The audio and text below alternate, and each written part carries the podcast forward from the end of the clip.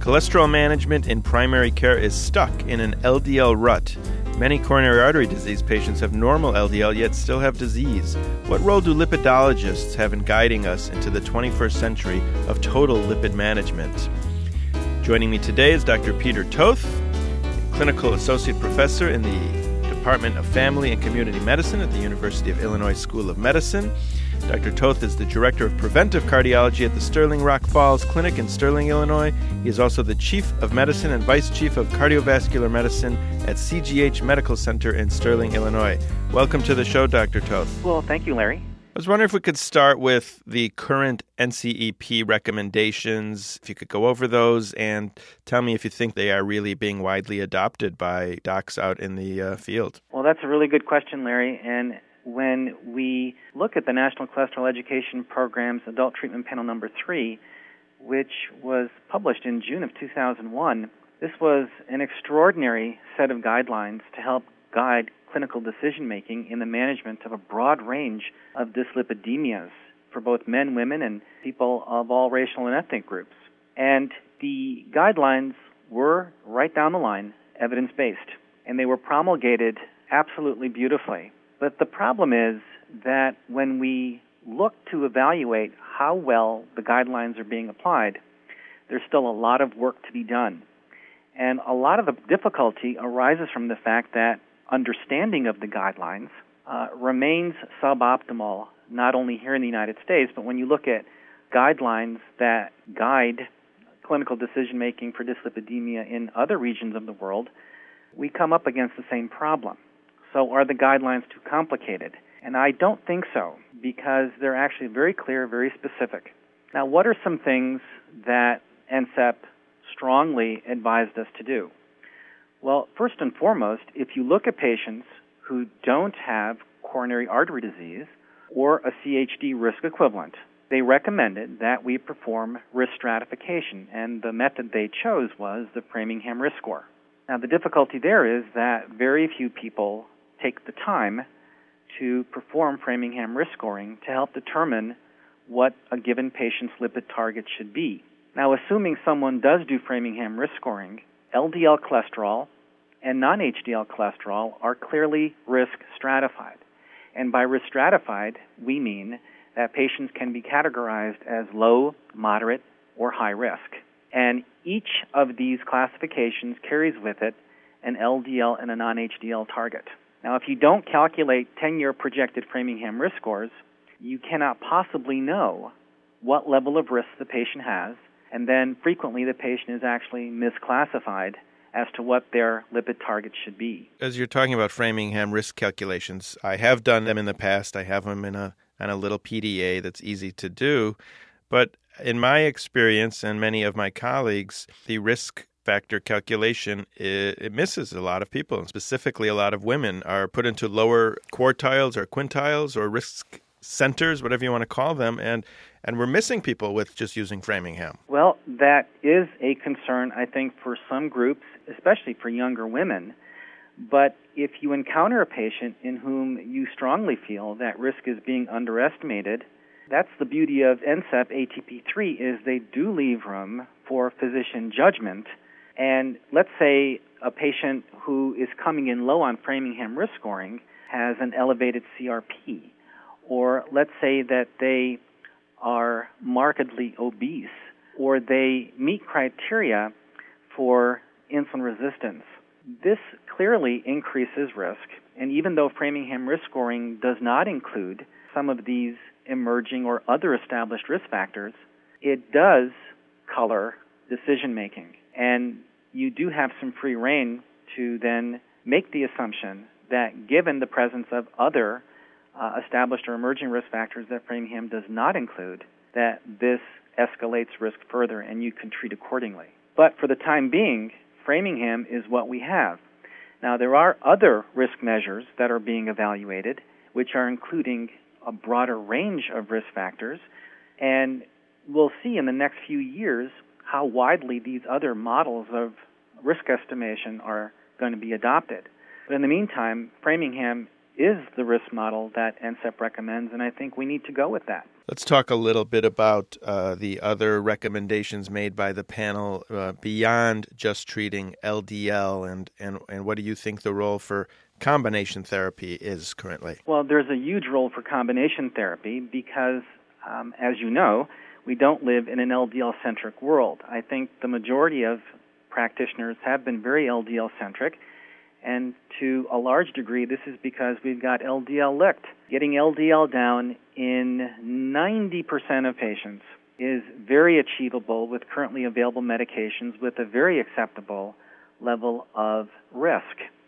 Now, where things get a little trickier is when you talk about helping patients get to their non HDL goal, which would include dropping triglycerides, and then an even greater challenge is trying to raise their HDL. Now, the designation non HDL is simply the sum of the total atherogenic lipoprotein burden in serum. It's going to be VLDL plus LDL. It also includes LP little a. And uh, another easy way to calculate that is simply total cholesterol minus HDL, so non HDL. And it's NCEP's effort to include not only triglycerides, but all classes of atherogenic lipoproteins. So IDL, VLDL, we know that these are also atherogenic, VLDL remnant particles. So getting these down is also very, very important. And NCEP is very clear in patients with baseline triglycerides that exceed 200, once you achieve your LDL target, the non HDL that is risk stratified needs to be your secondary priority of therapy. And that's where agents like fibrates and niacin come in. Of course, lifestyle modification in patients who manifest hypertriglyceridemia, low HDL. Uh, many of these patients are going to have metabolic syndrome, insulin resistance, and lifestyle modification with appropriate aerobic exercise, weight loss, smoking cessation. All of these things are frontline therapy for those patients. And then, if lifestyle modification is inadequate to help these patients achieve their comprehensive lipid targets, then either monotherapy with single agent or combination therapy needs to be instituted. Now, the issue of HDL is also very difficult because actually it tends to be the one lipoprotein parameter that most people choose to ignore.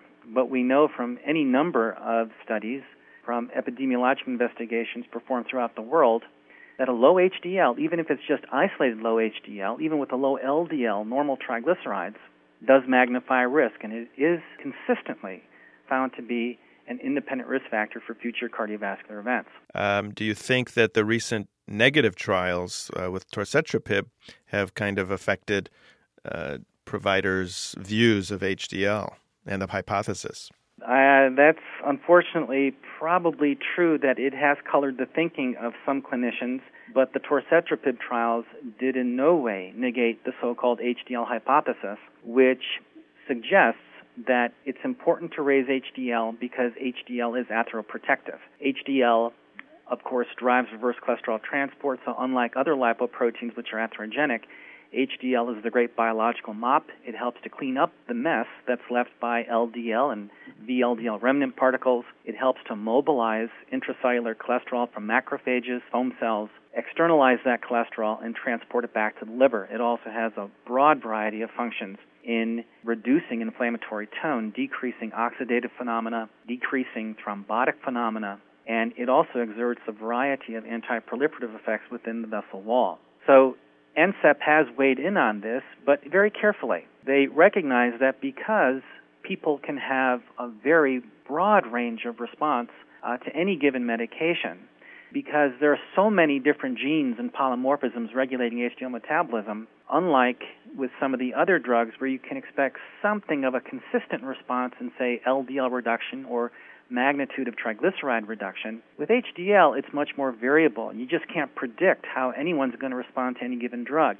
And so in high risk patients, they do recommend that you make an effort to raise the HDL, uh, but they have not set a target. Some other specialty societies have, such as the American Diabetes Association, which recommends an HDL of greater than 40 in men, greater than 50 in women. The European Consensus Panel on HDL has recommended that in patients who are high risk for future cardiovascular events, that effort be made to raise HDL above 40. We should just simplify everything and make all numbers equal to 60. An LDL of 60, an HDL of 60, a triglyceride of 60. Oh, if only that were attainable. But the wrinkle that the torcetrapib trials introduced was that because torcetrapib was so effective as a cholesterol ester transfer protein inhibitor at raising serum levels of HDL, and because the trials that have been done, such as Illuminate, Illustrate, Radiance 1, Radiance 2, either showed no benefit in terms of progression or regression of atherosclerosis, or uh, it was actually harmful to outcomes by raising mortality, increasing risk for certain cardiovascular events. People, uh, to some degree, uh, have expressed some doubt over whether or not it's not only good, but is it safe to raise HDL? And I think the answer there is torcetrapib threw a curveball. And the curveball is that if you look at Radiance 1, in Radiance 1, 9% of the total patient population experienced a greater than 15 millimeters systolic blood pressure elevation. And we know in cardiovascular medicine now that even a 3 over a 2 blood pressure elevation is adequate to increase risk for cardiovascular events. A 15 millimeter mercury elevation in systolic blood pressure alone is truly remarkable. And I strongly believe that the torcetrapib trials were confounded by this blood pressure elevating effect, and this probably, to a large degree, overwhelmed the benefit that you can see from raising the HDL. In Radiance 1, they also saw a rise in CRP, suggesting increased inflammatory tone.